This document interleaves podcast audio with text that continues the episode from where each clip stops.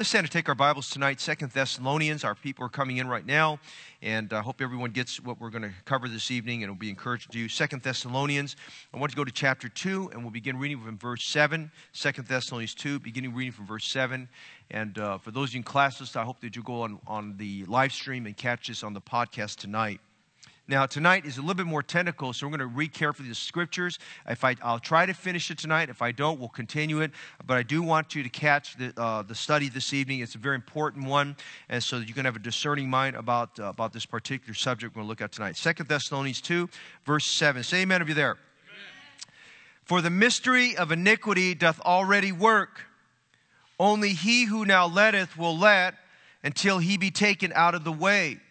And then shall that wicked be revealed, whom the Lord shall consume with the spirit of his mouth, and shall destroy with the brightness of his coming. Even him whose coming is after the working of Satan, with all power and signs and wonders. Notice starting with verse ten, I'm going to have you underline some things you may not have underlined before. And with all deceivableness of unrighteousness in them that perish, because they received not the love of the truth, that they might be saved. And you want to underline that last phrase. Because they received not the love of the truth, that they might be saved. You want to focus on that a little bit there later on. And then verse eleven. For this cause God shall send them strong delusion, that they should believe a lie. Underline that phrase, that they should believe a lie. Then notice verse twelve. That they all might be damned who believed not the truth, but had pleasure in unrighteousness. And again, that last phrase, who, had, who believed not the truth, but had pleasure in unrighteousness, okay? Verse thirteen. Now, we didn't, we didn't cover this. This is where our, our, our starting point tonight is verse thirteen.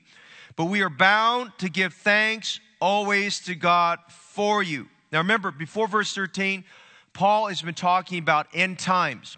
He's been talking about the tribulation.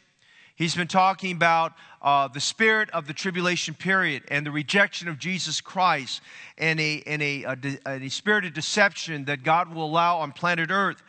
And then now in verse thirteen, notice he transitions his letter back to the Thessalonians. And remember, he's talking about people who do not believe. They've chosen not to believe. You want to keep them back in your mind. These are people that have chosen not to believe the truth. He focuses our attention back to verse thirteen on these believers at Thessalonica who did believe the truth. And notice what he says here. But we are bound to give thanks always to God for you, brethren, be beloved of the Lord, because God has chosen you. God has chosen you, uh, God has from the beginning chosen you to salvation through sanctification of the Spirit and belief of the truth, whereunto He called you by our gospel to the obtaining of the glory of our Lord Jesus Christ. Um, we're going to look at this phrase tonight, verse thirteen, or the context of this. This is pretty much the theme of tonight's service. Paul is telling, talking about these Thessalonian believers, and when you read this without looking at it very carefully, you might be misled to misinterpret this. And Paul says here, I'm thankful to God always for you, brethren, who are beloved of the Lord. And notice this phrase, because God has from the beginning chosen you to salvation. Now, if you just stop there, you just stop there, and just take that phrase, you can inadvertently and erroneously develop a doctrine that's not found in the Bible. That's right. Yes, sir. Amen. Okay? And if you've gone through discipleship, which is why we encourage you to go through discipleship, these are some things we talk about. And tonight I want us to look at verse thirteen and fourteen, which need to be taken together. And to understand the word chosen and called and the purpose of our choosing calling. And what does that all mean? And I want us to look at tonight a message entitled, Satan's Deadly Flower. And uh, we're going to see some things tonight. It's going to be kind of a, more of a teaching message. And as I get to the end, I'll preach a little bit there. But I want you to catch us tonight because what I'm going to tell you about and teach you this evening predominantly is found in the majority, if not all, Protestant churches. Predominantly, if not all, Protestant churches. And so it's very important you catch this. And in fact, we must be very careful because this doctrine, this false doctrine we're going to look at this evening, has insidiously made its way into Baptist churches. And not all Baptist churches are the same. You want to be very careful of churches that call themselves Reformed Baptists Uh, even among those who call themselves conservative Baptists, you want to be very, very careful of that. And so tonight I'll try to do the best I can under, with God's grace and help to understand this topic. But really this evening, what I really want to get into, I'm going to kind of, uh, kind of get us going on it. And then I want us to examine a few verses. Now there's a number of verses, and we're not going to get to all of them tonight. It would be too much. It would be too overwhelming. We're going to look at three or four, four verses that are used to establish a false doctrine. It kind of follows the same thought, verse thirteen, that Paul uses in a way to understand uh, salvation, but it's misinterpreted and misapplied. And what I want you to do tonight is come away thankful to God that God's word is not confusing. And uh, God's word is very clear in what it says, but you have to interpret Scripture according to that. And uh, we'll probably, in a, in a subsequent message, talk about the interpretation of Scripture, why it's important to, to rightly divide the word of truth and how to interpret it correctly there. So tonight, I want you to bear with me this evening. I want you to take some good notes this evening. I don't want you to come away confused. If you are, uh, the staff guys already know we're going to be looking for you uh, to get you unconfused and to get you out of place of being bewildered and having great, just great confidence and, and understanding in the word of God. Now, Father, bless your word this evening. Use it greatly in our lives. Build us up in the word of your, of your grace. We thank you. You're not the author of confusion, but you're a God of order. And tonight we pray, give clarification. Open our eyes to behold wonderful things out of thy law. We'll thank you for this now tonight in Jesus' name. And all of God's people say, amen. Amen. Okay, you may be seated.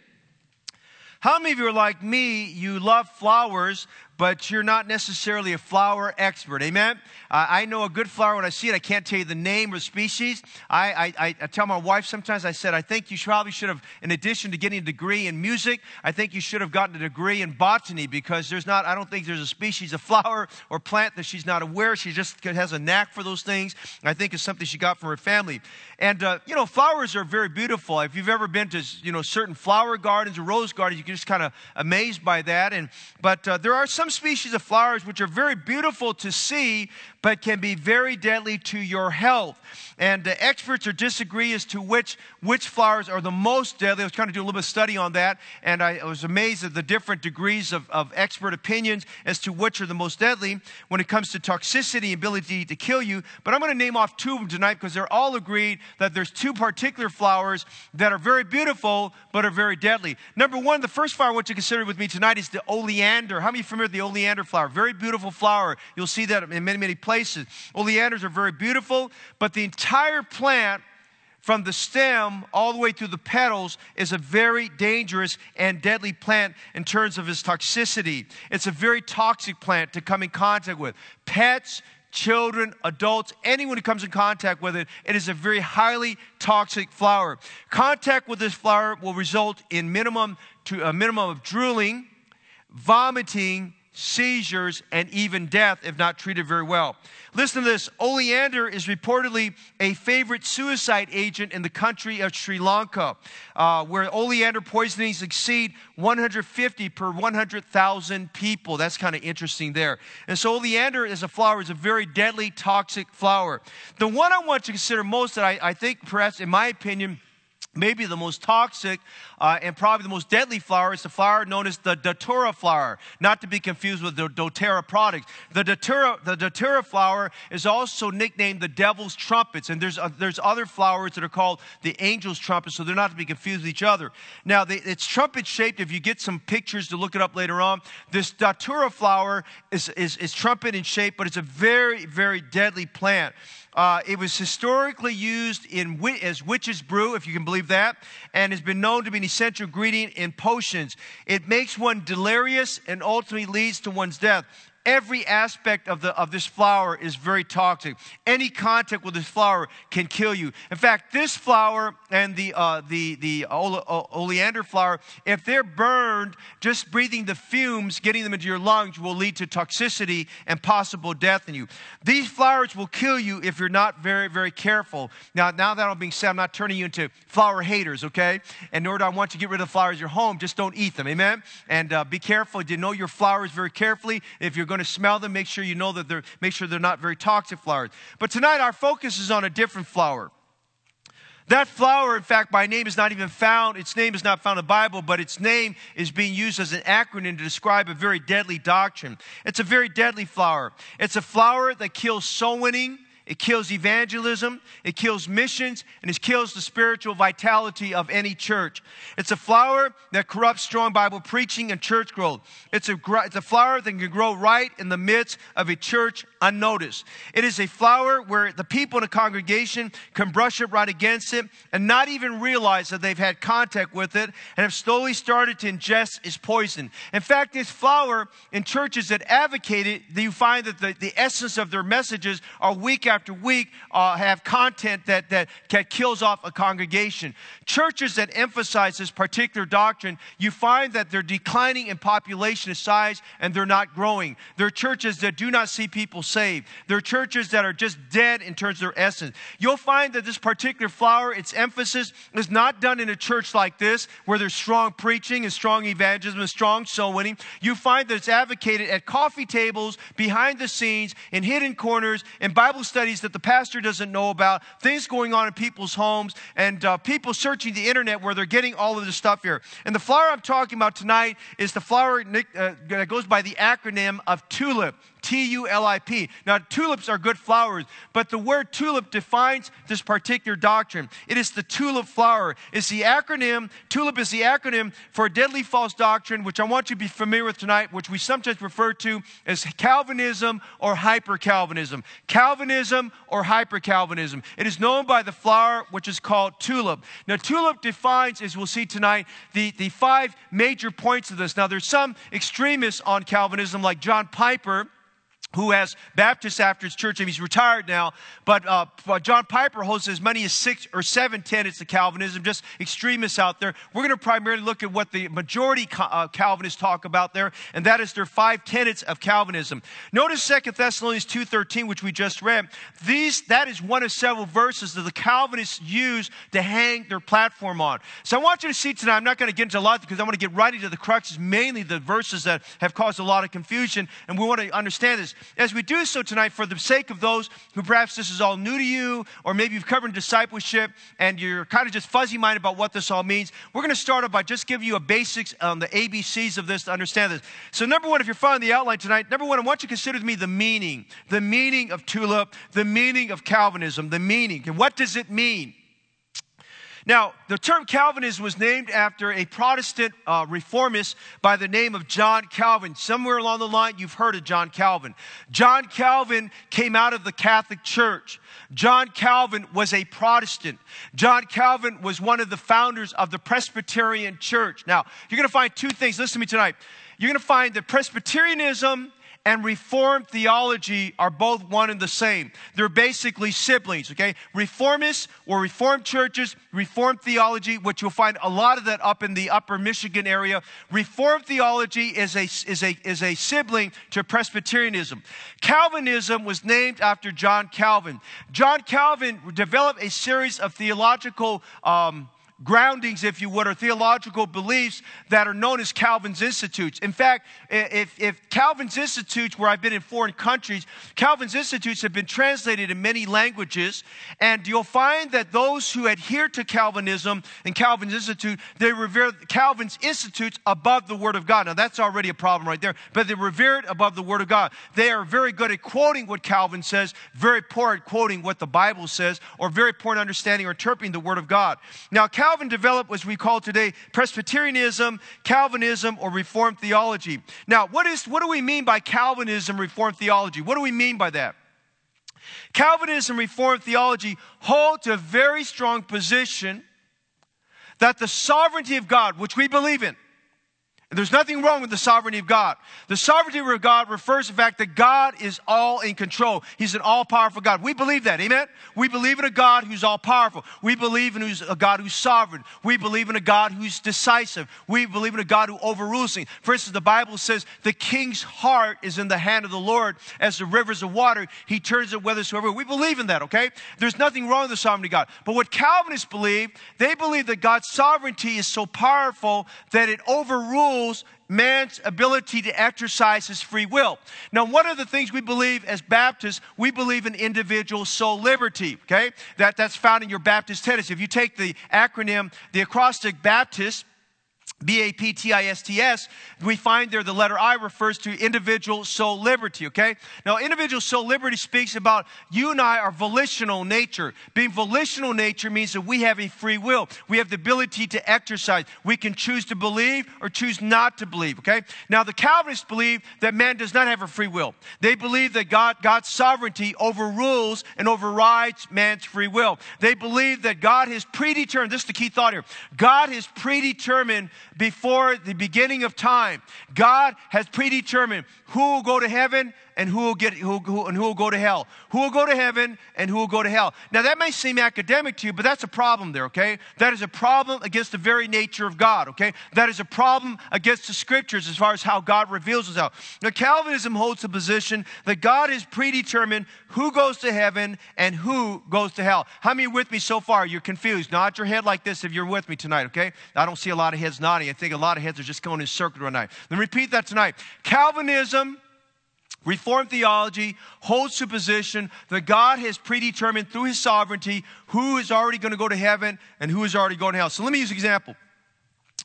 If Calvinism was, uh, if hyper-Calvinism was a very strong tenet of the church, they would say this, that God already determined all of us here in this room tonight that we were already going to be saved, so it was just a matter of time before we believed and came to know Jesus Christ our Savior. We had no choice in the matter. We were going to believe anyway. They just believe, that's what they believe there, okay?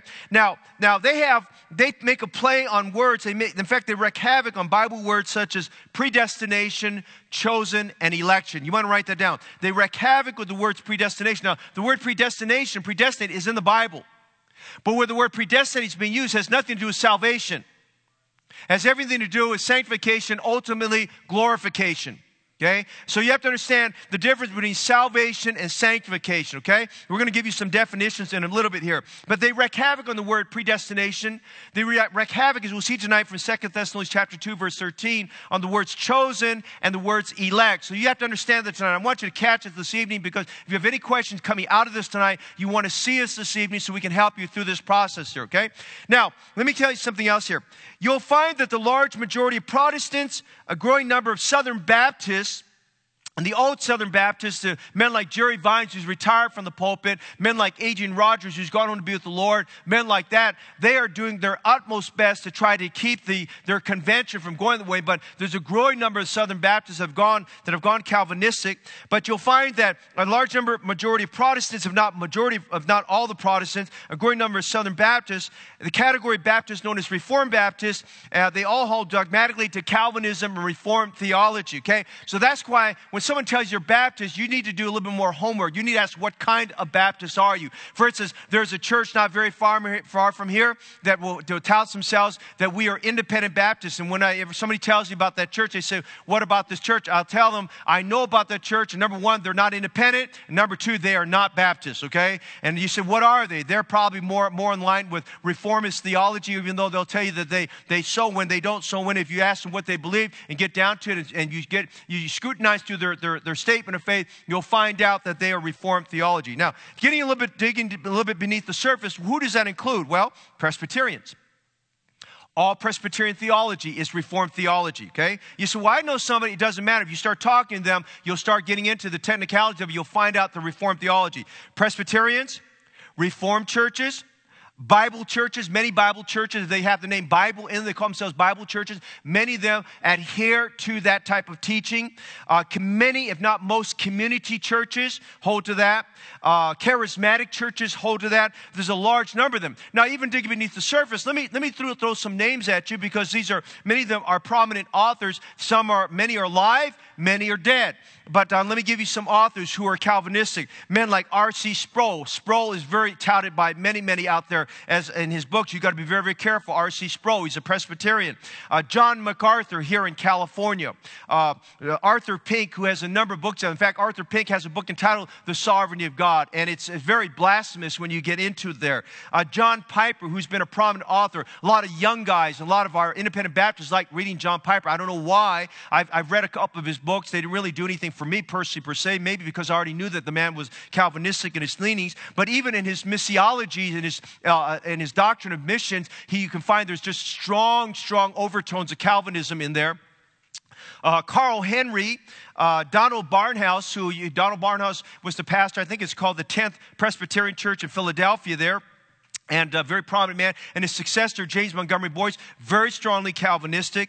Uh, Louis Berkhof, who's written a number of systematic theology books. Carl Henry, Loraine Boettner. You want to be very careful, Loraine Boettner. Loraine Boettner's books, in fact, in the sixties and seventies, did much to corrupt many, many men and get them over to that, that, that side of it. William Hendrickson, who has a series of commentaries that I have, that, that, that there's some historical things and background and cultural things he has in his books that are very, very good, but he's strongly Calvinist. In fact, you read through You read through William Hendrickson's books, even the Gospel of John, you find even on John three sixteen, for those of you students of the Word of God, it's amazing how you find the strong overtones on Calvinism there. I'm just letting you know these names. You say, well, that doesn't bother me. If you're in a teaching capacity of the church, you're reading any kind of books, you need to know these names.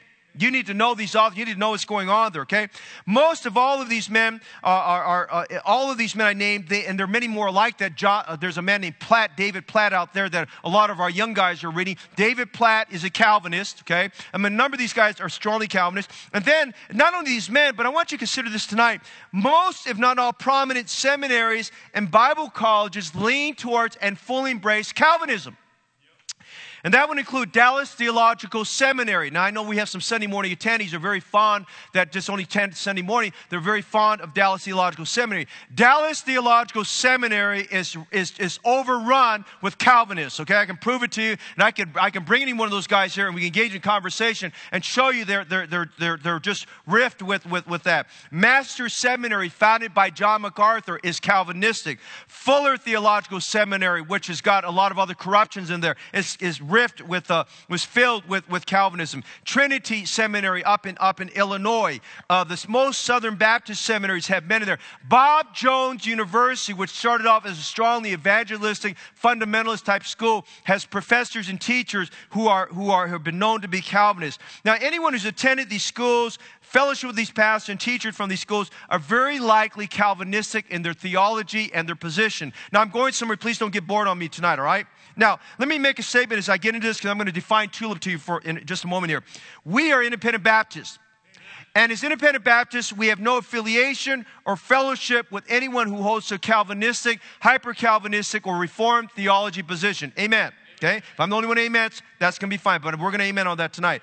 Calvin's theology tonight, we have no fellowship with that. We give no leanings towards those things. Okay? Now, you're going to find, in fact, most commentaries, most commentaries... out there today, most, most, most authors that are out there, most of them are very Calvinistic in their leanings. You need to how to know how to correct, correctly divide the word of truth as you get through some of those things. Now, all now the word Calvinism, we, we, we basically define it, going back to Calvin's Institutes, from the word tulip. The word tulip, now tulip as we know it is a flower, but the word tulip by as, as an acronym and as an acrostic defines to us or helps us understand what it is. Now, I'm not going to get into a deep theological study with you tonight, but I'm going to give you enough so you can understand what this is all about. So are you ready? We're going to talk about TULIP, and then we're going to get into hard verses, because I, I need enough time to get into these verses tonight. Number one, I want you to consider the letter T in TULIP. The letter T in TULIP is, we would typically define it as total depravity. Now, depravity, if you're with me in one of our messages I had a few Sunday mornings ago, depravity is a word that we use to define the sinfulness of man. Depravity, if you would, in fact, the word iniquity that's found in the Bible, both Old and New Testament, the word iniquity probably is the word uh, defining sin. The word iniquity probably is the closest to uh, helping us understand the idea of depravity, okay? Depravity can, can, uh, talks about the unrighteous, wicked, sinful condition of man. Now, all of us ha are depraved in that sense there. Now, sometimes we use the word depraved to talk about someone who's very, very wicked. But listen, the Bible defines, if you go to Jeremiah chapter seventeen, which is in my devotions right now, was in today, it reminds us the heart is desperately wicked. That defines the depraved nature of man. Now, we all, everybody in, from a theological standpoint, everybody agrees with the idea and the fact that we're all depraved, that we all have a sinful nature. We're all in agreement about that. Amen? We all agree that tonight we have a sinful nature, okay? All of sin comes short of the glory of God. Now, where the Calvinists go a step beyond that and take it to extreme, they not only believe in a total depravity, okay? And we believe that all men are sinners, okay? We don't disagree with that. But they go to the extreme and believe in what we hold, holding to what we call a total inability. They go from not just total depravity, but a total inability. Now, go with me to Ephesians chapter two, if you would, please. so you can understand the groundwork from where these come from. Ephesians chapter two, and I want you to notice verse, verse one. Now, verse one, Ephesians two, verse one to three, talked about our, our, our, our sinful nature. It talked about the fact that we are children who are depraved, or children of depravity. It talks about we're children of darkness. It talks about children who are disobedient, uh, children of the devil. It's all found there in verses one to three, and where we had our conversation, what we were like in times past. But notice verse one. You has he quickened, notice, who were dead in trespasses and sins. Now, we understand. We understand this tonight. Something that's dead is not alive. Something that's dead has ceased to exist. Okay, we understand that. But what they're saying here, we're taking this concept of being spiritually dead. Being spiritually dead means we need to be made alive, okay? But what they're saying is that the sinner is so spiritually dead. He is so spiritually dead that he has no ability to believe. He has no ability to exercise faith, as Ephesians two, eight and nine speaks of there. They're talking about there the total inability of a sinner to believe on himself. So what they're saying there, as we'll see this evening, they're saying a total inability on the part of the unbeliever to being saved. And that's where they say the sovereignty of God overrules that. The person is so dead, they have no capability of believing, and they base their groundwork off of Ephesians chapter two, verse one, but they have failed to correctly interpret scriptures. You read through the rest of, of Ephesians chapter two and understanding that there is a choice, there is a free will that we have, and our ability to believe that. So tonight, number one, we see that they hold to a position of total inability. But let's go a little bit further to see where they're going with this. Let's look at the letter U. The letter U stands for unconditional election. Now, election is referred to choice, but they're saying here, God has made an, uncondi- has made an unconditional election. Now, I want you to think of me in the context as we study tonight, total inability, unconditional election, limited opponent, okay, irresistible grace, perseverance of saints. You'll notice in all these things, it's, it's basically saying that God's nature is such that he doesn't give a person any ability or choice to get saved. Now, watch this tonight. Unconditional election means, it means basically God has already predetermined before the foundation of time who's going to heaven, who's going to hell. They've made the, he's already made the decision. You have no choice in the matter. It basically says there's no decision or exercise of free will on the part of the sinner. Now, I want to give you two verses tonight. I don't know if they're in your notes. If they're not, I want you to look them up. I want to give you two verses tonight that will help you to kind of put a different spin on this in terms of what the Word of God says. Notice with me John chapter five, verse forty. And we're going to look at this a little bit more when we get into the verses. But look with me at John chapter five, verse forty. John chapter five, verse forty, these are the words of the Lord Jesus Christ. And again, I wish I had time to develop the whole text, but it says this, and ye will not come to me that ye might have life. Now, Jesus is talking to unbelieving Jews who would not believe on the Lord Jesus Christ. And very bluntly, the Lord Jesus Christ says to them, you will not come to me that you might believe, that you might have life. In other words, he's saying, you have elected in your heart not to believe. Now, that is totally different from what the Calvinists believe. But let's go a little bit further. Acts chapter seven, verse fifty-one, Stephen is preaching his great sermon in the city of Jerusalem to the Jews. In fact, the chief priests and the other religious leaders are there. As he comes to the close of his message, he drops the hammer down on them. He preaches a great expository message, and he drops the hammer on them, and he says this to them in verse fifty-one, ye stiff-necked and uncircumcised in heart and ears, ye do always resist the Holy Ghost. What he's saying to them there is, in your, your, your you have a decision-making capacity, and in that decision-making capacity, you have chosen to resist the convicting power of the Holy Spirit of God. Now, contrary to what the Calvinists believe, man does have a free choice, and man does have a free will, and man is a moral agent who could decide to sin or not to sin, to choose God or not to choose God. So they hold in letter U the, the, the, the, the concept of unconditional election. Let's go to letter L. T is total inability. U is unconditional election. Listen to L. With the letter L, they hold to a position called limited atonement. Now, limited atonement means Christ only died for those who he's elected to be saved. Now, I don't know about you, but in my definition, that is blasphemy against the nature of God. Okay? Because if you're limiting the blood of Jesus Christ You're limiting the ability to be saved. And we'll refute all that as we look at these problem, these, these confusing verses to the Calvinists. What we'll see tonight, there's something wrong with that doctrine there, okay? Now, it, it, is, a, it is a mischaracterization, and I call in my notes, a blasphemous mischaracterization of the death of Christ for every sinner. Now, I want you to consider some verses with me. Notice John three sixteen. For God so loved the world. Now, that's all the world. That's all the word. Now, I've debated with Calvinists in English and in foreign languages who said, well, no, that's not referring to all the word. That's referring to those who've been elected. That's not what it says. You, you put things in that. Add nothing to the word of God. Amen? The world means world, okay? It says, for God so loved the world that he gave his only begotten son. And what you notice the next phrase, that who what? Or whosoever. That's everybody. That's all. Amen? That's whoso, I mean, whosoever will is, is right in the Bible there. So the whosoever believe, that's open to anybody. And listen, isn't it interesting by the, the great wisdom of the Holy Spirit as he's crafting and weaving the inspiration of the Gospel of John, how he starts off in the very beginning of the Gospel of John, of introducing John three sixteen. And as we weave our way all the way to chapter twenty-one of John, we find that the Jews are constantly confronted with a decision they've got to make. It is not the sovereignty of God overruling them and saying, well, you're going to be saved, you're not going to be saved. That's not what it is there. God gives everyone a chance. In fact, Jesus gave, if you study the Gospels very closely, he gave those Pharisees, those religious leaders of all people, and those hard-necked Jews, he gave them multiple opportunities to believe on it, but they chose not to. Notice, if you would, Hebrews two nine. But we see Jesus, who was made a little lower than the angels for the suffering of death, crowned with glory and honor. Notice this, that he, by the grace of God, should taste death for who? Every man. There's no limited atonement. That is a Bible heresy. That is a false doctrine. That is not scriptural. Okay?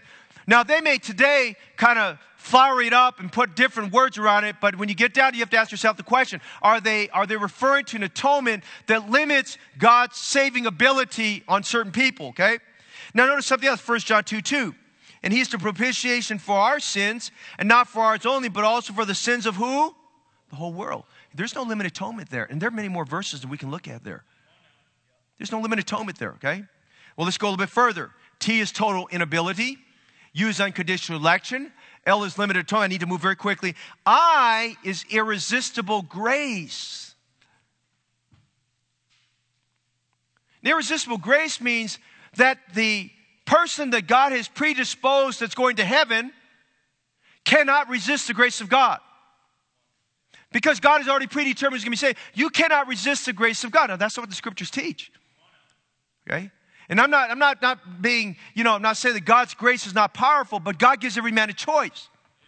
Herod Agrippa was presented the salvation opportunity, and uh, he told Paul, he told Paul, he says, almost thou persuadest me. Almost. Okay? Almost means he wasn't ready to get saved. In fact, we don't have any record that he got saved, all right? Now, watch this. Um, irresistible grace is saying, if you're one of the elect, you cannot turn down the grace of God. Now, that everything they use for that is very shaky, and we're going to come back to it in a minute here as we get to some of the problem verses here in a minute. But notice the letter P. This gets very interesting. Okay, letter T, total inability. Letter U, unconditional election. Letter L, limited atonement. Letter I, irresistible grace. Irresistible grace means that, that God in his sovereignty is so powerful that the sinner cannot and will not refuse the grace of God. But notice letter P. This is where we get into this. And you'll find the Calvinists and the Protestants get into this. They get into this question, are you Calvinist or are you Arminian? Okay? And uh, one holds to a eternal security of the believer, and the other one believes that you got to keep on, you got to keep, that, that if you backslide, you can lose your salvation. Okay? So notice letter P. Is the perseverance of the saints. Now, I'm going to read to you what I wrote down in my notes so I, so I don't confuse you tonight. This is saying, in perseverance of the saints, that in order to be saved, you must persevere or live a sanctified life to give evidence that you're saved. So in other words, if you backslide for a long period of time, a Calvinist will say, well, he may not be saved. So where does backsliding come in? Where does restoration come in? They're saying that you've got to, if you would, I'm not going to say that they're working for your salvation, but if you start reading through Calvin's theology there, it almost makes you believe that all of a sudden they shifted here and lead you to believe in a works-based salvation.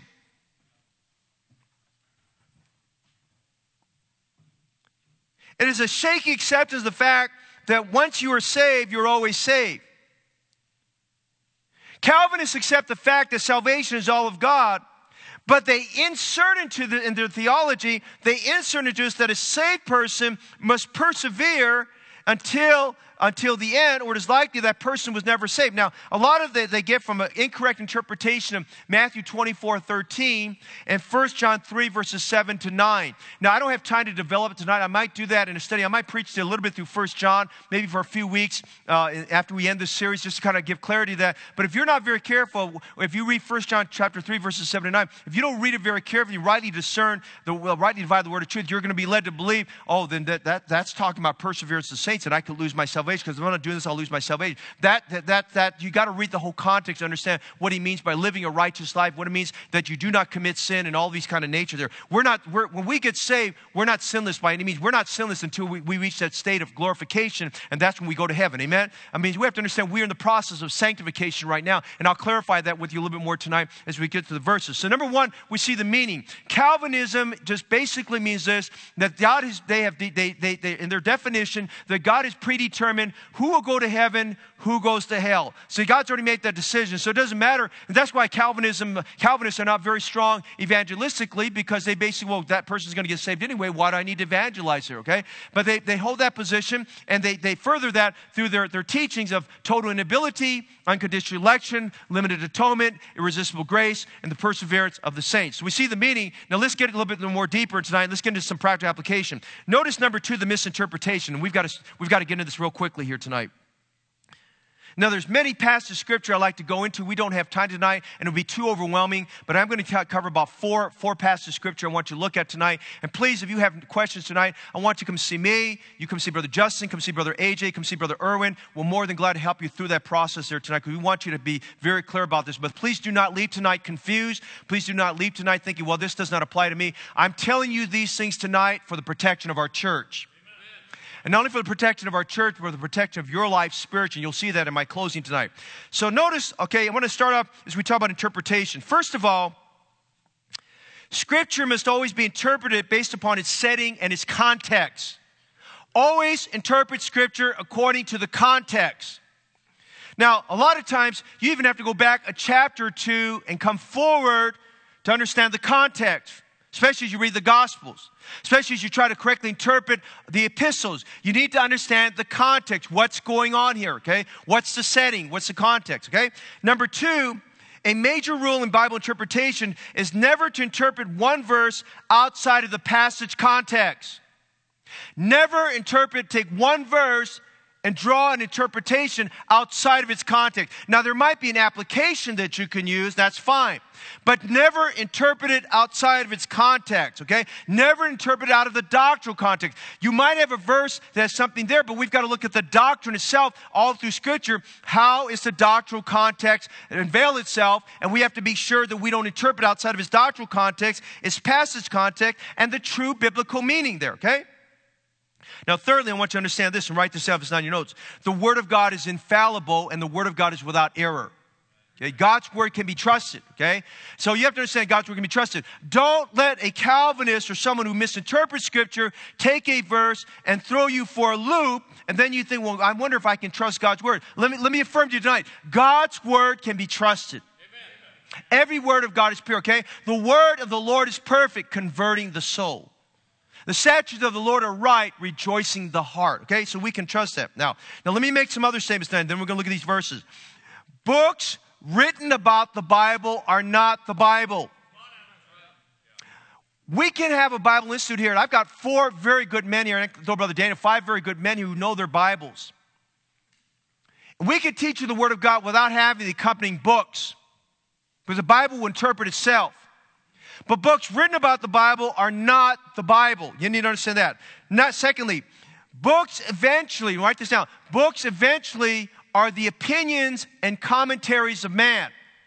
So if they're, if they're the opinions and commentaries of man, there, there's some subjectivity that is in that, not necessarily objectivity in that. Do you understand what I'm saying tonight? Okay, you're getting you're going to be persuaded by someone's opinion. You got to be very careful. That's why I very. Some of you like to read books, and you say, "Well, can I get a book on the matter?"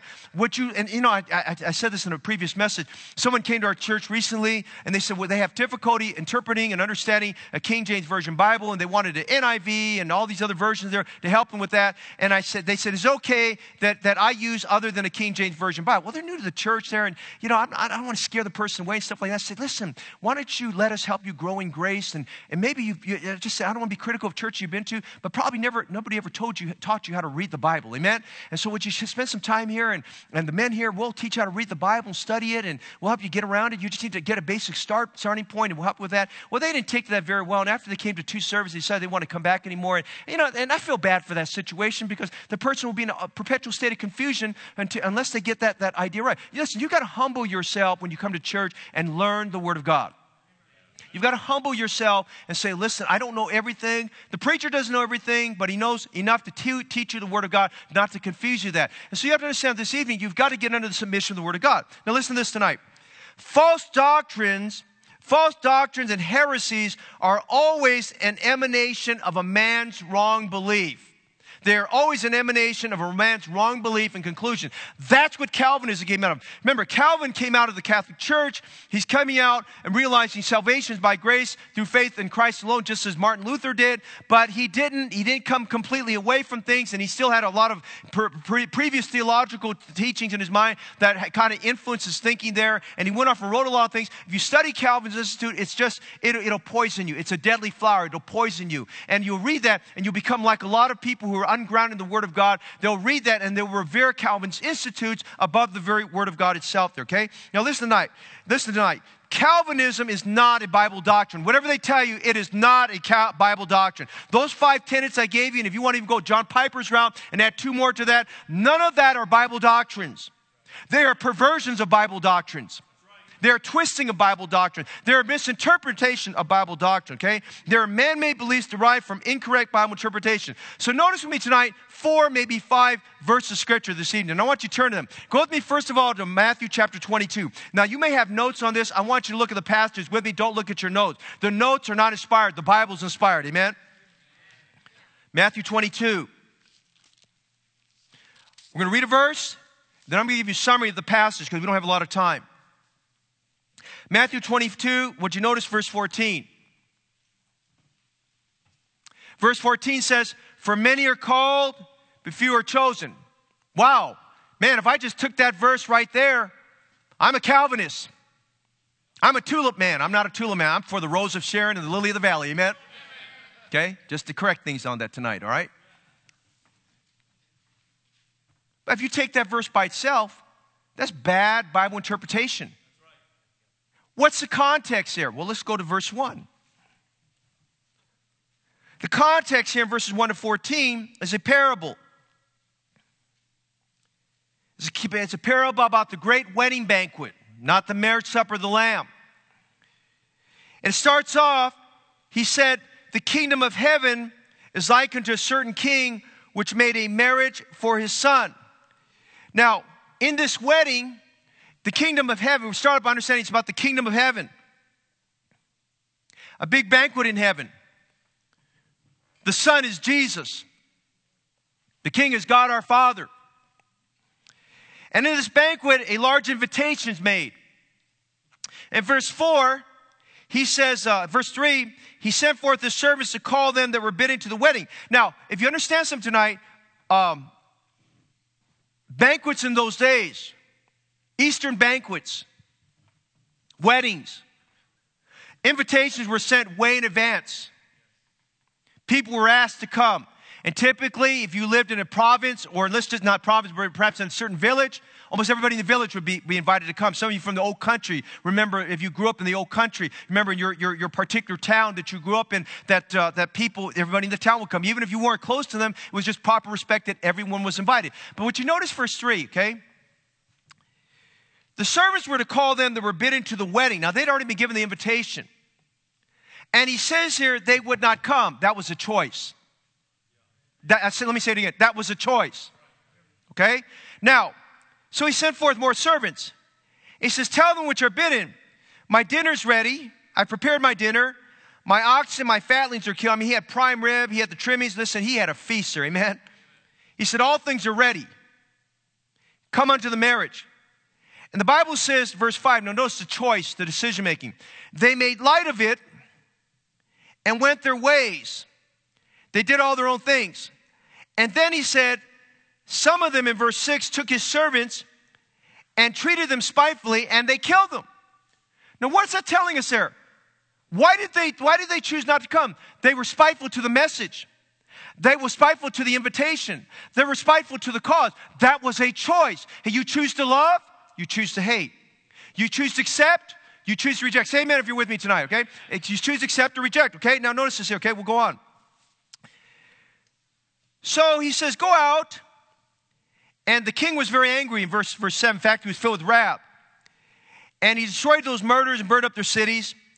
Then in verse eight, he extends an invitation again. Now, bear in mind, this is, this is Matthew, and he's talking about the Jews, because the Jews, uh, God, they, they were his chosen people. And he's talking about the whole Jewish nation. He's saying, listen, uh, I want you to come. And, uh, but they rejected him. And so his servants, he's talking about, they're the prophets of God that were sent out. And he, some of those prophets were slain, and many of the prophets were rejected. And so now he talks about, he sent, he sent out, he says, uh, he said, I'm going to send them, but I'm still not done yet. So he, he extends the message out to them. He says, he says, the wedding is ready, but they which were bidden were not worthy. So he's noticed verse nine. Now notice how extensive the message is, okay? This is where the church comes into play. Going to the highways and hedges. Go everywhere. And as we'll see in Acts chapter thirteen, that means unto the ends of the earth. Go to the highways and hedges. He says, go, he says, go wherever you can find people. That's what he's talking about there, amen? He's saying, go where you can find people. Go to the highways and hedges, he says there. And as many as ye shall find. Now the gospel is not limited to atonement there. As many as ye shall find. Bid them to the marriage. So the servants went and gathered together all as many as they found, both bad and good. It was indiscriminate in their search. And the wedding was furnished with guests. Now watch what happens here. At Eastern weddings, especially in a wedding like this, because the original guest list, these were people that rejected coming. So now they're telling people who didn't have advance notice to prepare. They're right there on the spot spontaneously. Hey, my master's having a wedding banquet. You're invited to come. Well, imagine you're in your grungies, okay? Imagine your grungies, and you have uh, you've not you've not cleaned up for a little while there, and you don't have you don't have appropriate attire. Wedding hosts, especially for a big banquet, would provide wedding attire for their guests. As part of the entry requirement, you had to put on that wedding attire, okay?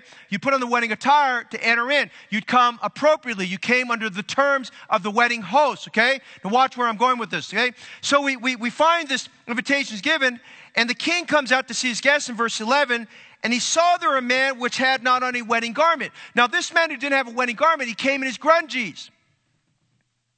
He was offered a wedding garment. He refused it. The others had the wedding garment. They came on their terms. Do you understand tonight? You read the book of Isaiah. When we get saved, God covers us with robes of righteousness. But before we get saved, the Bible says all of us are like an unclean rag. All of our righteousnesses are like an unclean rag. We're clothed in filthiness and unrighteousness. So we cannot enter, we cannot enter into heaven with filthy rags and filthy unrighteousness. We cannot enter into heaven on our own terms. We cannot come to the presence of God in our, under our own terms. We must be clothed with his robes of righteousness. That is the grace of God. That is the gift of God. That is the entry requirement. For by grace are you saved through faith, and that not of yourselves. It is not of works, lest any man should boast. And so this man came. He had a choice, but he chose not to put on a wedding garment. Look at the question in verse twelve. Friend, how camest thou in hither not having a wedding garment? And the Bible says he was speechless. That man was not ignorant. He knew he was supposed to wear a wedding garment. He knew the custom. He knew the entry requirements. He knew he, he was offered a wedding garment. He refused it. He was speechless. And so Jesus gets down at the end here. He says, bind him hand and foot. Cast him to outer darkness, there shall be weeping and gnashing of teeth. This man was never allowed to come into the presence. In fact, the, the picture there is this man, this man being cast into hell, weeping and gnashing of teeth and outer garments. Would you notice verse fourteen now? Many are called, but few are chosen. Now, who is, who, what does it mean to be chosen? What does it mean to be chosen in this context here? Well, let me give you some thoughts here, okay? Let me give you some understanding here. Um, The word chosen here, first of all, is the same word we get our word elect from. It's used, I think, forty-seven times in the New Testament. Same word. So when I give you the definition here, it applies the same, okay? Now, I want you to understand, as we read these verses, verses, ele- verses one to fourteen, two words I'm going to give you tonight, I want you to understand. There's a difference between possession and position. Do you understand what I'm saying? Say, nod your head. Okay. There's a difference between possession and position. Possession is an acquisition. Position, you cannot have a position without first having a possession. Possession is salvation. Possession is salvation. I accept Jesus Christ by faith. That's my possession. But in my possession, He gives me a position. I have a standing in Jesus Christ. That's why Ephesians chapter one is a beautiful chapter talking about our spiritual blessings in high places in Christ Jesus, okay?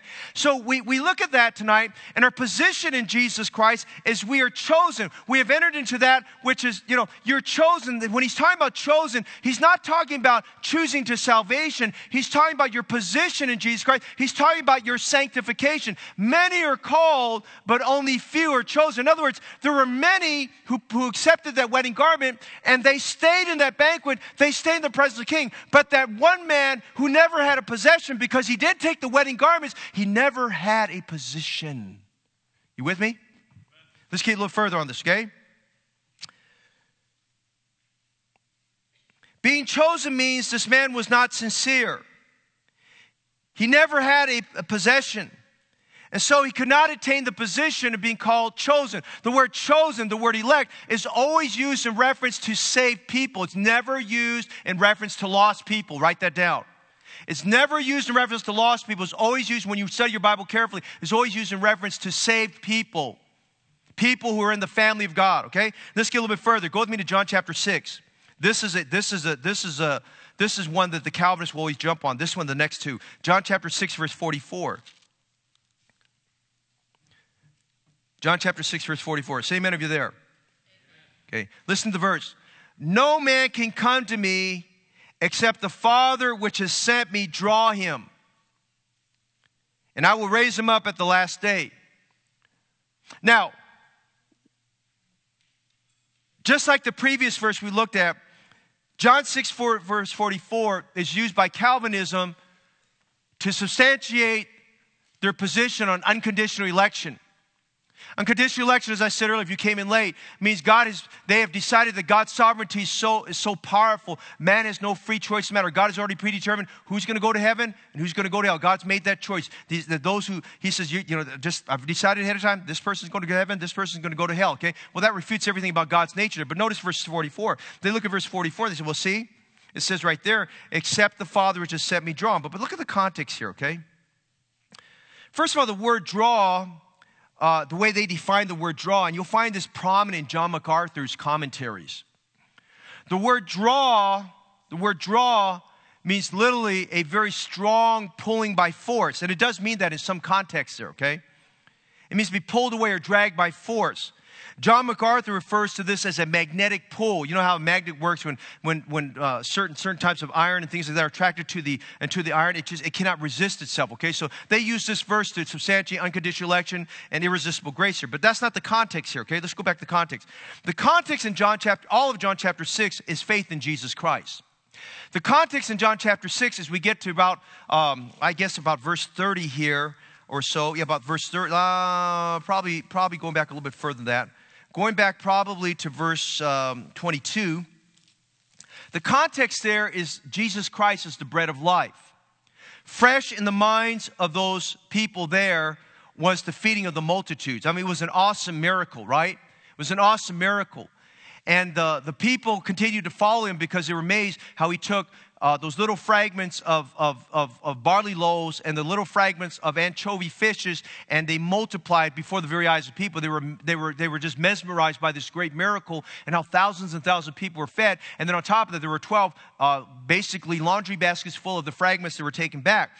So I want you to notice this. He's talking about bread of life. If you read the context very carefully, he's talking about, about receiving him as Savior, believing on Jesus Christ. So notice again, the context here is about believing. Let's, let's go a little bit further. And look, notice verse twenty-nine. Let's look at some verses that kind of help lead, lead, lead the pathway here. Jesus said in verse twenty-nine, Jesus answered, said unto them, this is the work of God, that ye believe on him who is sent. Now, believing, the mechanism of believing is a choice on someone's part. So he's already talking here and this throughout this whole chapter about believing on him. So verse twenty-nine, he talks about believing on him in faith. Verse thirty-five, and Jesus said unto them, I am the bread of life. He that cometh to me shall never hunger, and he that believeth on me shall never thirst. Look at the phrases there. He that cometh to me, he that believeth on me. That's a free choice. That is the free will agency of man of choosing to come to him. And then again, verses thirty-nine to forty.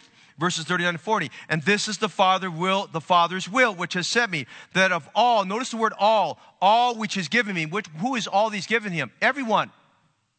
All that God has given is everyone. That all which God has given him, I should lose nothing. However, he says, and should raise it up again at the last day. But notice this, and this is the will of him that sent me, that everyone which seeth the Son and believeth on him may have everlasting life, and I will raise him at the last day. Now notice this, Jesus is helping us understand something there. The all here, now he's becoming very specific. The all are those who made that, that, that their personal election, not an election of God, but their personal election, that they should believe on him. Let me say this about God's election. God's not willing that any should perish, but that all should come to repentance.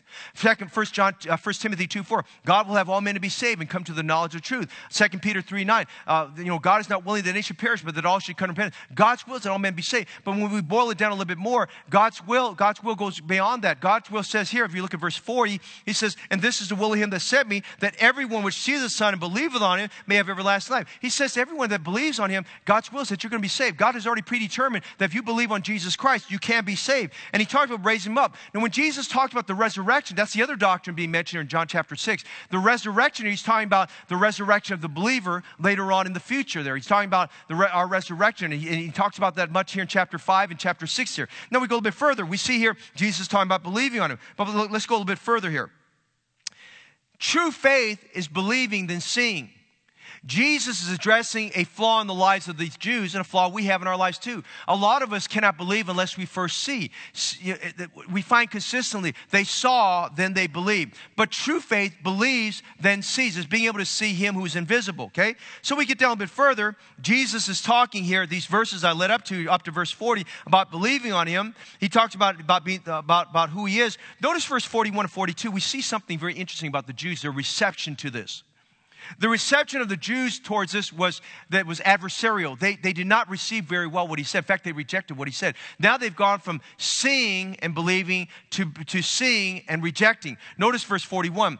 Then the Jews then murmured at him because he said, I am the bread which came down from heaven. Now he just crossed the line with them because in their mind, the, they're, they're thinking manna. They're thinking Moses, Jesus has elevated himself above Moses. Well, of course he can. He is above Moses. He made Moses, amen? You know, he's the God of Moses. So they're mad at that. They're mad at the fact that he's just violated their tradition about the manna from heaven. But the manna ceased when they went into the promised land. Jesus is the true manna. Jesus is the bread of life. He's the bread. When you eat of him, you'll never hunger again, he said. And he said, so they were murmuring. They were murmuring themselves. They were complaining. And they said in verse forty-two, is not this Jesus the son of Joseph, whose father and mother we We know? Well, they rejected the virgin birth. They rejected the fact when by rejecting the virgin birth by that statement, they did not accept him as being uh, having a sinless life. They said that he was a sinner by that statement. How is it then that, that he saith, I came down from heaven? Jesus therefore answered and said unto them, murmur not among yourselves. Now, what are we talking about there? These men had a choice to believe on Jesus. He's talking about believing and, and putting their faith in him. They have just turned him away. They've rejected him there. Now we get down to verse forty-four. We get down a little bit further.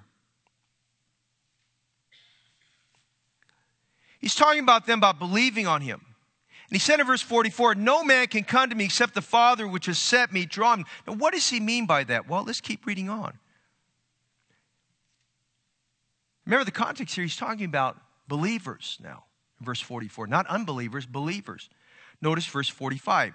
Verse forty-four leads into verse forty-five. Context now. It is written in the prophets, and they shall be all taught of God. Now, every sinner gets an opportunity to respond. Every Listen, the heavens declare the glory of God, and the firmament showeth his handiwork, okay? It says here, and they shall all be taught of God. He's referring here from the book of Isaiah chapter fifty-four. Every man, therefore, that has heard and has learned of the Father cometh unto me. Now, Jesus is giving, giving, he's giving commentary and clarification on what he's talking about in verse forty, forty-four. Let me read verse forty-five again. He says, every man, therefore, that has heard and has learned of the Father cometh unto me. Now, what does he mean by that, okay? Well, I, I want you to think about me for just a minute what he's saying here, okay? To understand verse forty-four, you have to read in context verses forty-five, forty-six, and forty-seven, because he talks about believing again. Verse forty-seven, he says, he that believeth on the everlasting. But notice here, he tells us how this drawing occurs. In verse forty-five, he defines for us how God the Father draws us. Notice what he says here. You must hear, you must come, and you must believe. Do you see that? Verse forty-five, it is written in the prophets, and they shall all be taught of God. Everyone gets the gospel. Everyone can believe, okay? But he says, and every man, therefore, that has heard and has learned of the Father cometh unto me. So in other words, he says, you must hear. Faith cometh by hearing, hearing by the word of God. You must hear. And then as you hear, you come to God, and then you believe on Jesus Christ as your Savior. So what does the drawing mean there? He's defining for us in verse forty-five and verse forty-seven, the, the, Father, the Father drawing the person. The drawing is the convicting power of the Holy Spirit, resulting in the inner conviction of the sinner to believe and be saved, okay? Don't overlook the words all and believe throughout this whole passage of Scripture, okay? He's saying here, not any man, in verse forty-six, not that any man has seen the Father, save he which is of God has seen the Father. Verily, verily, or truly, truly, or truthfully, I say unto you, he that believeth on me hath everlasting life. How do you get that place? Well, the Father does the drawing. You must hear, you must come, and you must believe. Say that with me tonight. You must hear, you must come, and you must believe. That's the drawing of the Father there. Everything interpreted within the context of the Scripture. You cannot isolate John six forty-four and say, well, there it teaches unconditional election. No, it does not. He's talking about believers, how a, believer, how, a person, how a person comes to God. He says, no man, he says in verse forty-four, no man can come to me except the Father which has sent me, draw him, and I will raise him up the last day. Well, the raise up the last day, he's talking about those who, who are going to be a part of the resurrection of, of, of re, the resurrection unto eternal life. He's talking about that, the, the resurrection of the body of the believer there. He's talking about believers there in that. Now, keep in context, this is a continuation from John chapter five. Look at John chapter five, verses thirty-nine to forty. Search the Scriptures, for in them ye think that ye have eternal life, and they are they which testify him. Well, didn't he just say in verse chapter six, verse, verse forty-five, that they shall all be taught of God, and every man that has heard and has learned me? Well, that's searching the Scriptures. You're going to learn the Scriptures. You get into the Word. Hey, how did Martin Luther get enlightened to get saved? He read the Scriptures. He came to the Word of God.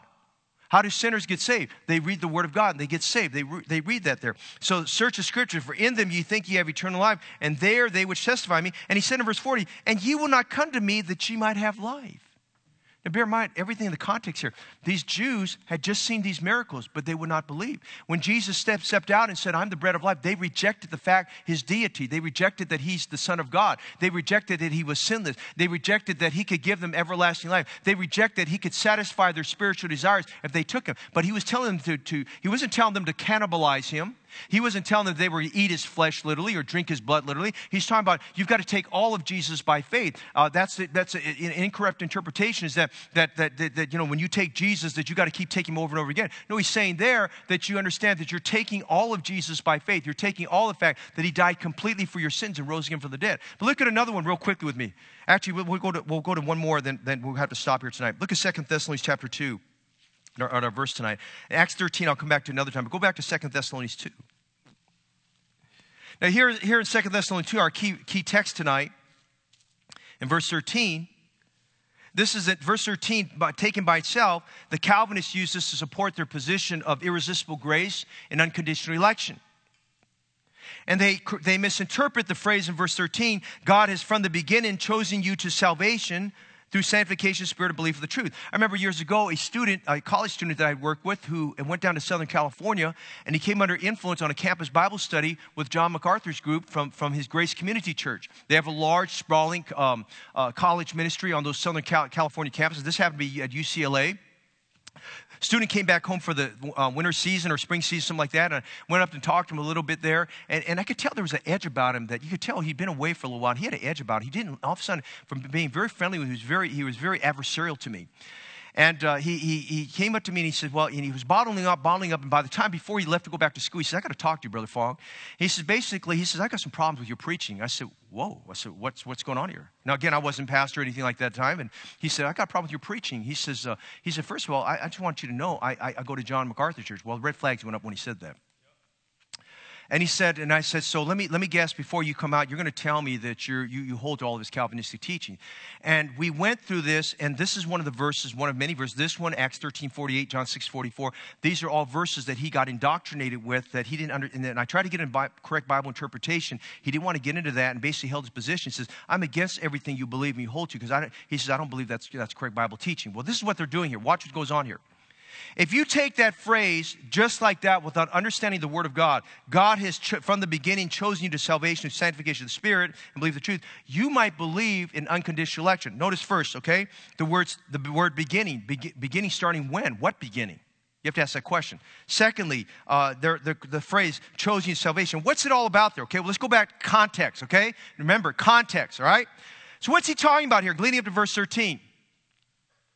What's he talking about there? We've had two messages about that. He's talking about end times. He's talking about prophecy. Verses, verses four to twelve. He's talking about, first of all, the rapture is going to occur. And people who've heard the gospel, the Holy Spirit is actively at work right now. We're in the age of grace. The Holy Spirit's restraining power will be removed at the rapture. Unbelievers who heard the gospel but refuse to get saved. Remember the term refuse. Will believe a lie, a spirit of delusion that God will allow in the world. It is now the seven-year tribulation. Those same unbelievers who were here before we get raptured will go into the seven-year tribulation and will believe a lie. So notice here, he talks about these people during the tribulation. Will they get saved in the tribulation? Now watch what happens here, okay? Let's go down. In verse ten to thirteen, verse ten to twelve, we see these, this same group of sinners, these unbelievers, who had a choice. And he references their choice of not believing. So always remember, as you study these paths of Scripture, what was going on? What's happening with the, the, the concept of believing, and were there people that did not believe? Notice verse ten, and with all deceivableness of unrighteousness in them that perish, because they received not the love of the truth, that they might be saved. They had a choice in the matter. They chose not to receive it. They chose not to receive Jesus Christ. That's what he's talking about there in verse ten. In their free will, they in verse ten, they received not the love of the truth. The love of Christ, the grace of God was given to them. They received not the love of the truth, that they might be saved. They said, I don't want it. Well, we get a little bit further down. And verse eleven says, and for this cause God shall send them strong delusion, that they should believe a lie. Now they're in the tribulation period. Verse ten, pre-tribulation, they, did not, they didn't want to get saved. Verse, verse, verse eleven, we get to verse eleven here, and the strong delusion, they still won't believe.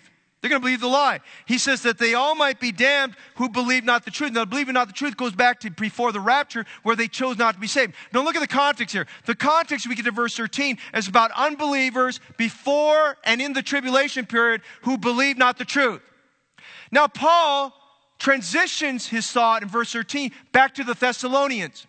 He's not talking about unsaved believers in the tribulation. He's going back to this church he's writing to, a church that he loves, a church that he started, a church that he planted, a church that he preached the gospel to, a church that had an evangelistic seal. And he's thanking God, notice in verse thirteen, that they were saved. Aren't you glad you're saved tonight? Amen? Amen.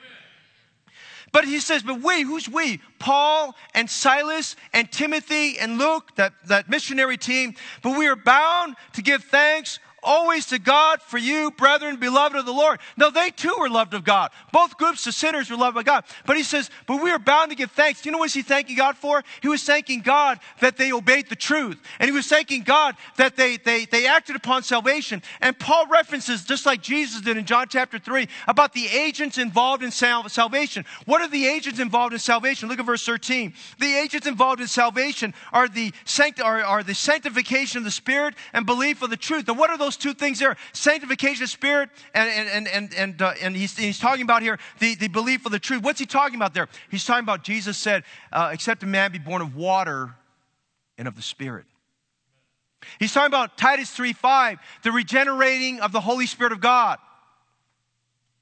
He's talking about there, there's the working of the Word of God, the truth. There's the working of the Holy Spirit of God with the Word of God creating conviction. He reproves us through His Word. The working together of the Spirit and the Word of God produces the new birth. It's the regenerating of the Holy Spirit and the life of a believer, Titus three five. So he's saying here, we're bound to give thanks because from the beginning, the beginning of what? The beginning is when the Gospels first started being preached there at Thessalonica. That's what he's saying. Not talking about the beginning of time. He's talking about when he went there to, if you study very carefully the context, again, the very word begin, beginning is not the typical word that says in the beginning like Genesis one one. That's not the word, the word meaning there. It's a different word. It's a word talking about at the point of time when the gospel came to Thessalonica. He says, we, we, we're bound to give thanks to God always for you, brethren, beloved of the Lord, because God has from the beginning chosen you to salvation through sanctification, spirit, and belief of the truth. Now, the chosen to salvation is not saying that God chose to put them in Christ because, well, we're, we're, we're Any, without any choice on their part. The choosing here is talking about their position.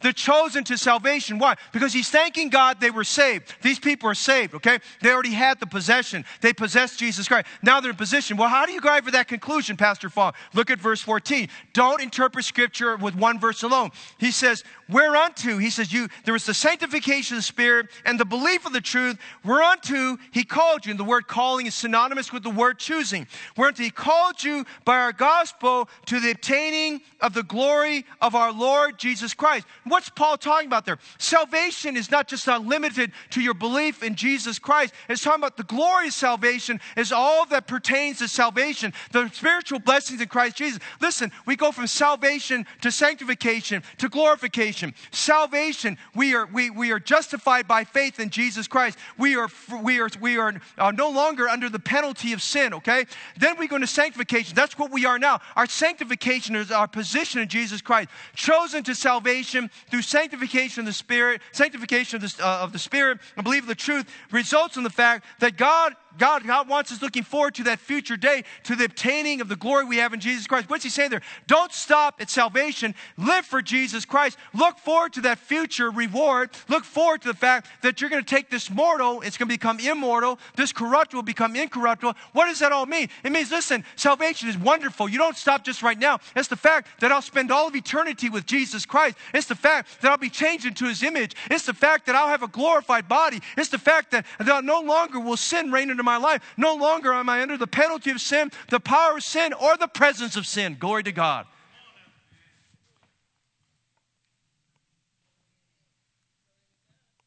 The means of salvation is chosen to salvation through sanctification of spirit and belief of the truth.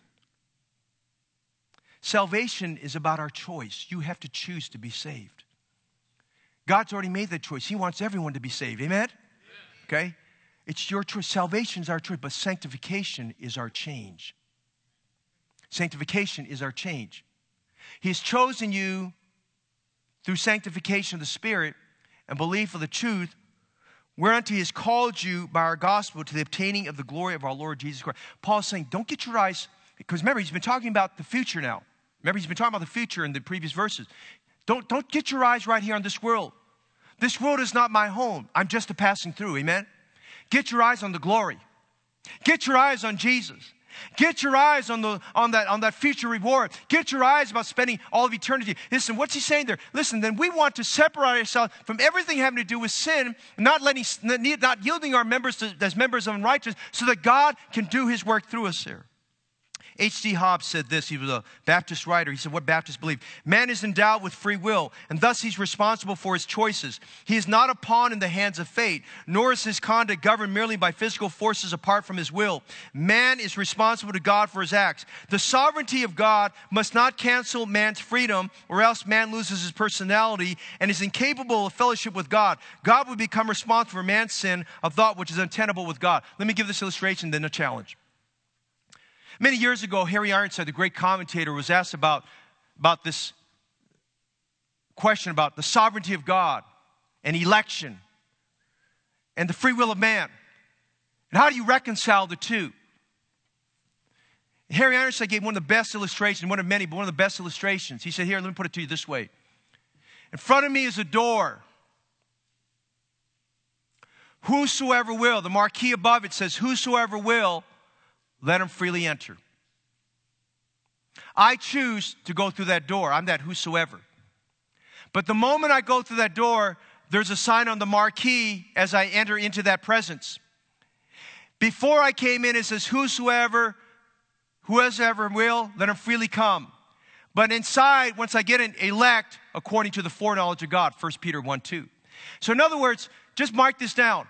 Elect, chosen, called, always are in reference to us in our sanctification. It always is in reference to saved people. It is never in reference to lost people. It is never in reference to unbelievers. Just study it. For instance, Jesus Christ is called the elect servant of God. Israel is called the elect nation of God. Okay, you have to look in context here. Who is the elect? Okay, who? What reference does it have to? It's reference to a service for God. It's reference to doing something for God. Okay, you can't, you cannot have that position until you first have the possession. Now, why are we talking about it? Why did I spend a whole message confusing you about the doctrine, the, the false doctrine of Calvinism? Why do I have you going home tonight with your head spinning and wondering, Pastor, I'm more confused than when I came in. I'm like a cuckoo. Cuckoo in a cuckoo box. I'm not sure if I'm any better off on that. Why did you do that? Because Calvinism is a false doctrine. And you may not get all of it now, but you, you'll get it here, okay? And look at verse fifteen as I close. Now, these brethren here at Thessalonica had no problem with this. In verse fifteen, he says, therefore. Now, why, why is he therefore? Okay, he's summing everything up, right? Whenever you see the word therefore, he's summing everything up. He's coming to a conclusion. Therefore, brethren, you're in Jesus Christ. You're looking forward to that glory. You're living for Him. You're chosen. You're in Him. You're chosen to salvation. You have a position in Him. Okay? You are His elect. In others, you're elect in terms of God has a purpose to fulfill in your life. He says, therefore, brethren, stand fast and hold the traditions which you have been taught, whether by word or epistle. Now, the last thing I want you to notice quickly on that, once I give that statement, I want you to notice the marker. Because Calvinism as a, as a, as a, as a heresy and as a false doctrine, we've got to mark it. We've got to mark it. Romans sixteen seventeen says we've got to mark it. Okay? Acts chapter twenty, verses twenty-nine to thirty talks about the fact that grievous wolves enter in among you. Okay? Now, Calvinism is Satan's deadly flower. Calvinism is poison to any church. Calvinism advances, advances because men and women are sympathetic in accepting it or naive to what it's all about. A Calvinist is a grievous wolf. A Calvinist that comes in the congregation is a wolf in sheep's clothing, grievous wolves. And by the way, they enter in packs. They're never alone. They always congregate together and they elect together, and they're trying to make disciples of themselves. Notice in Acts chapter twenty-nine, verse thirty, he says, He says, also of your own souls, selves shall men arise, speaking perverse things to draw away disciples after them. Calvinists do not survive on evangelism. They survive by making disciples after themselves. They blend in with everyone else. They put a different spin and twist on words. They draw away disciples. They are divisive and they split churches. So Romans sixteen seventeen says, now I beseech you, brethren, mark them which cause divisions and offenses contrary to the doctrine which you have learned, and avoid them. Let me say this tonight. I've got to close. There's so much more I can say. Number one, Calvinism is not welcome in Heritage Baptist Church.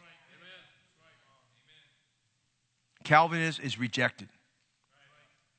If you are a, if you are privileged to be any kind of a Sunday school teacher, a club sponsor, or any capacity where you influence people, you have any sympathy or tendency to Calvinism, you need to make a beeline to me, Brother Justin, Brother Irwin, Brother Daniel, and Brother A J. You need to come see us like lickety split. If you have any question about if you're sympathetic or have leniencies toward that, because you should not be teaching that capacity. You're going against our statement of faith and what we believe. Calvinism is Satan's deadly flower. Let me say this tonight. In a church like ours that's growing like this, by the way, you won't have a lot of churches take a stand on Calvinism. You will not have a lot of churches take a stand on Calvinism. Okay? But let me tell you this tonight. You just, if you just synthesize through everything I've just said, I've said tonight, the last hour, Calvinism will destroy a church. I could give you personal testimony of a lot of confrontations I've had with this. We will not have it in this church. It's not going to be here. We're marking it. Throw away your books.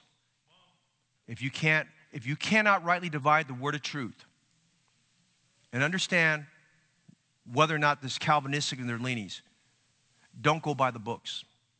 Most of those men I mentioned in the beginning, if you came in late, you missed a bunch of names and, and references.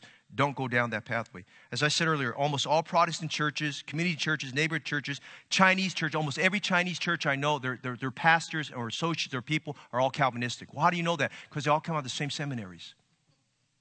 Cemeteries, you might say that, okay? Many ethnic-oriented churches are Calvinistic.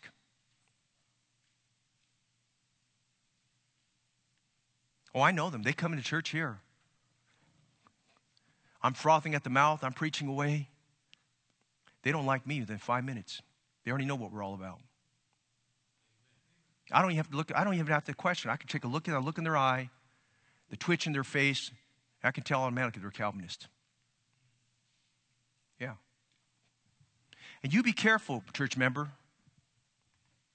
Because if you're hanging around somebody that's not all the way in here, and all the way in in our doctrine, and all the way in where we're at, that's a red flag. I'm not talking about blind loyalty, and I'm not talking cultic loyalty. Forget that. Okay? I'm going to be long gone from one day from here. I'm talking about being loyal to the doctrine of the Word of God. That's what I'm talking about tonight. I said this earlier. Books about the Bible are not the Bible. And commenta- commentaries are filled with men's comments and opinions about the Bible, but it's not the Bible. You've got to get into thus say the Lord. Now, it's a little bit confusing tonight, but it, you, you just hang with me tonight. Those verses should not bother you. Look at the context. Look at the context. We'll have some classes to teach you how to correctly interpret the Bible, because all of you need that. You need to get that so you can. You don't have to be afraid of those things and run from them. You say, well, I came from this church, and, and listen, you probably came, some of you came from other churches. You probably came from a church where the pastor was sympathetic towards Calvinism. Not all, but quite, quite a large majority of them are. And where they get it from, from what they read and where they went to school, where they got their training, who mentored them, where they got it from there, okay? And I promise you this, majority of them are not evangelistic, majority of them are not winning souls, majority of them don't care about the things of God, and you just see this downward drift, and you find that they, where they get off on that, they get off on a lot of other doctrines as well there too, which is another subject altogether by itself there. We have some members who are church, they, God led them to our church, and they came out of all that nonsense there. They really, man, I found the truth here at Heritage Baptist Church because the Bible has been preached here, okay? Okay? So let me help you tonight. I want you to do this to me tonight. Would you take a stand with me? We're, gonna, we're marking Calvinism tonight. It will not be tolerated here. Well, they're coming in and he holds a Calvinist position. You can hold to it, but you're not coming in. Now, some have slipped in. And some are attendees that look like members. Remember what Paul told those elders after this. Grievous wolves shall enter in, not sparing the flock, making disciples of themselves. And it sounds really good. I mean, if you, you put a good twist on it, and, and this is a good way you can put, I can put a twist on it and make it sound really appealing. Because it appeals to the intellectualism, man. It doesn't touch your heart. It appeals to your intellectualism. Oh, yeah, that sounds like God really loves me, that he chose me. And yeah, he chose you, but he said, this brother, this person over here is going to go to hell. What kind of God is that? That's blasphemy. That's blasphemy against the character of God. I'm saying tonight, you know, maybe it's more academic, so forth like that, but take a stand with me. Mark them which cause divisions, opposites. Listen, Calvinism is not tolerated. It's not welcome at Heritage Baptist Church. We're not going to, we're taking a stand. It's not, we're not eclectic to everybody. I'm sorry, you ha- I'm sorry, but you have to be a little bit narrow when it comes to the Word of God. Take a stand tonight. If you're having trouble with that, let's get it right this evening. Amen? Amen. Let's get it right tonight. Let's take a stand for the Lord. Let's love God, love His Word, and let's make sure that we keep a doctrinally pure church. Keep it pure for the glory of God.